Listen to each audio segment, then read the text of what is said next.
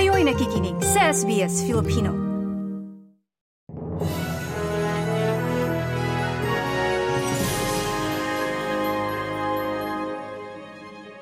Nangangamba ang Department of Labor and Employment na tumaas ang presyo ng mga bilihin kapag naisabatas ang panukalang dagdagan ng 100 piso ang minimum wage.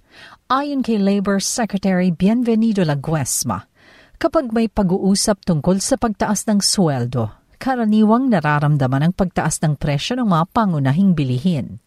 Isa umano itong chain reaction kaya dapat mabalanse. Nangangamba ang kagawaran at ang Employers Confederation of the Philippines na baka hindi kayanin ng maliliit na negosyo ang dagdag sweldo. Alam po natin na karamihan po ng ating mga negosyante nandun sa maliliit na kategorya. Yung mga maliliit ngayon, umaakal na riyan dahil marami ron hindi, hindi, hindi makakasunod. Yung mga micro, eh dadagdagan mo ng 100, 15 to 20% i-increase mo. Anong palagay mo mangyayari sa mga 90%? Eh kalahati nun ng pandemya nagsara. Yan ang magkasunod na tinig ni na Labor Secretary Bienvenido Laguesma at Sergio Ortiz Luis Jr., Presidente ng Employers Confederation of the Philippines. Maaari namang humiling ng exemption sa dagdag sweldo ang mga negosyo na hindi hihigit sa sampu ang empleyado o mga negosyo na may kapital na 3 milyong piso pababa. Ayon sa isang ekonomista, maaaring magresulta sa wage price spiral ang dagdag sahod. Nagtaas ka ng wage, that is going to be added production cost no for firms. They charge higher price which will eventually be passed on to consumers no. So inflation no, tapos hihingi na naman ng panibagong round no ng wage increase. Yan ang tinig ni Percival Peña Reyes, Associate Director ng Ateneo Center for Economic Research and Development. Ipinamamadali naman ng Federation of Free Workers ang pagsasabatas sa panukala, lalo't nahuhuli na umano ang Pilipinas sa ibang bansa pagdating sa usapin ng patas na sahod. Kumpara sa mga manggagawa sa ibang bansa, nahuli po tayo sa sa Pilipinas sa sahuran. Kaya po yung ating mga manggagawa ay umaalis sa atin, mapunta sa Malaysia, mapunta sa Singapore, di ba? Sa Indonesia. Yan ang tinig ni Attorney Sunny Matula, Pangulo ng Federation of Free Workers. Sa issue sa West Philippine Sea, pinabulaanan ng Philippine Coast Guard ang iniulat ng media sa China na itinaboy ng China Coast Guard ang isang barko ng Bureau of Fisheries and Aquatic Resources o BIFAR mula sa Scarborough Shoal. Ayon kay Commodore J. Tariela, Philippine Coast Guard spokesperson for the West Philippine Sea, tuloy ang pagpapatrolya ng BRP Datu Sanday ng BIFAR sa Baho de Masinloc na tinatawag ding Panatag Shoal at Scarborough. Binabantayan pa rin anya ng mga tropa ng BIFAR ang interes ng mga mangingisdang Pilipino sa lugar. Payo ni Tariela, hintayin ang report mula sa mga mamamahayag na sakay rin ng naturang barko ng Pilipinas. Samantala, ngayong unang quarter ng 2024, may impormasyon hinggil sa pulso ng mga mamamayan sa performance ng mga kagawaran at ahensya ng gobyerno. Inilabas ng survey team na Octa Research ang resulta ng kanilang tugon ng masa nationwide survey para sa trust and performance rating ng mga government agencies sa fourth quarter ng 2023 batay sa resulta ng survey na isinagawa noong December 10 hanggang December 14 hinggil sa satisfaction sa mga government agencies. Kabilang sa top 5 ay ang Department of Social Welfare and Development o DSWD na nakakuha ng 86%.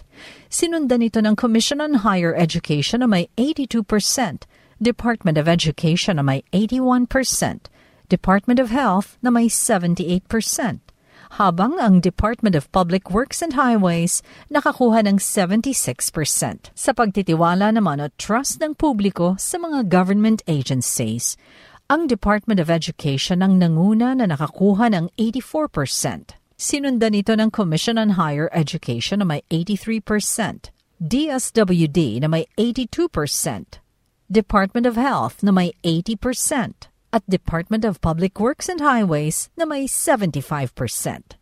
At ilang araw bago ang February 25 na papatak sa araw ng linggo, kung kailan gugunitain ang ikatatlumputwalong anibersaryo ng EDSA People Power Revolution, samot-saring aktibidad ang nakahanay. Ngayong araw pa lamang, February 23, Sinabi ni Kiko Aquino D., Deputy Executive Director ng Ninoy and Cory Aquino Foundation, idaraos ang National Day of Prayer and Action para sa EDSA at kontra sa charter change. Gagawin ito sa EDSA Shrine. Sa mismong Pebrero 25, magkakaroon ng Freedom Rights Activity sa Ayala Avenue sa Makati. Sasariwain naman sa Club Filipino sa Green Hills ang mga nangyari noong 1986 sa panunumpa sa pwesto ni dating Pangulong Corazon Aquino. Sa linggo ng gabi, magkakaroon ng concert na EDSA kahit saan na gagawin sa White Plains Avenue malapit sa People Power Monument tatangkain ng grupong National Federation of Hog Farmers, katuwang ang Quezon City Government, na makapagtala ng Guinness World Records sa isasagawa nilang 2024 Hog Festival. Ito ay para sa pinakamaraming bilang ng pork dishes o luto ng karning baboy na isisilbi sa isang pagtitipon. Sa pinakahuling impormasyon, aabot sa apat na raang dishes na karne ng baboy ang ihahain sa 2024 Hog Festival. Gagawin ito sa March 1 sa isang mall sa Araneta City sa Cubao, Quezon City. Umaasa ang grupo na sa pamamagitan ng festival, magkakaroon ng ugnayan ng mga institutional market gaya ng restaurants at hotels para mabawasan ang pagbili ng imported na karne ng baboy at sa halip tangkilikin ng lokal na produksyon. Sa ganitong paraan, mabubuhay na umanumuli ang lokal na industriya ng pagbababoy sa bansa na naunang sinalanta ng African swine fever. At dahil buwan pa rin ang mga puso ngayong Pebrero, kahit busy ang schedule ng first couple, may oras pa rin silang mag-date. Sa social media post ni Pangulong Bongbong Marcos, ipinakita niya ang kanilang date ng unang ginang noong Miyerkules ng gabi. Nakalagay sa caption ng larawang ibinahagi ng Pangulo ang Date Night for the First Couple with Lisa Marcos. Nakitang magkaharap ang first couple sa isang mahabang mesa habang masayang nagkukwentuhan at nagtatawanan. Wine, salad at tinapay ang makikitang pinagsaluhan nila.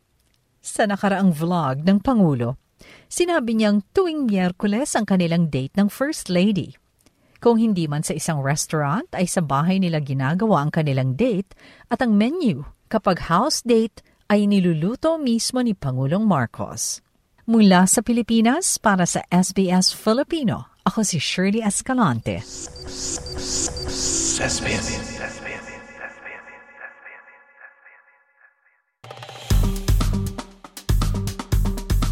I-like, i-share, mag-comment, sundan ang SBS Filipino sa Facebook.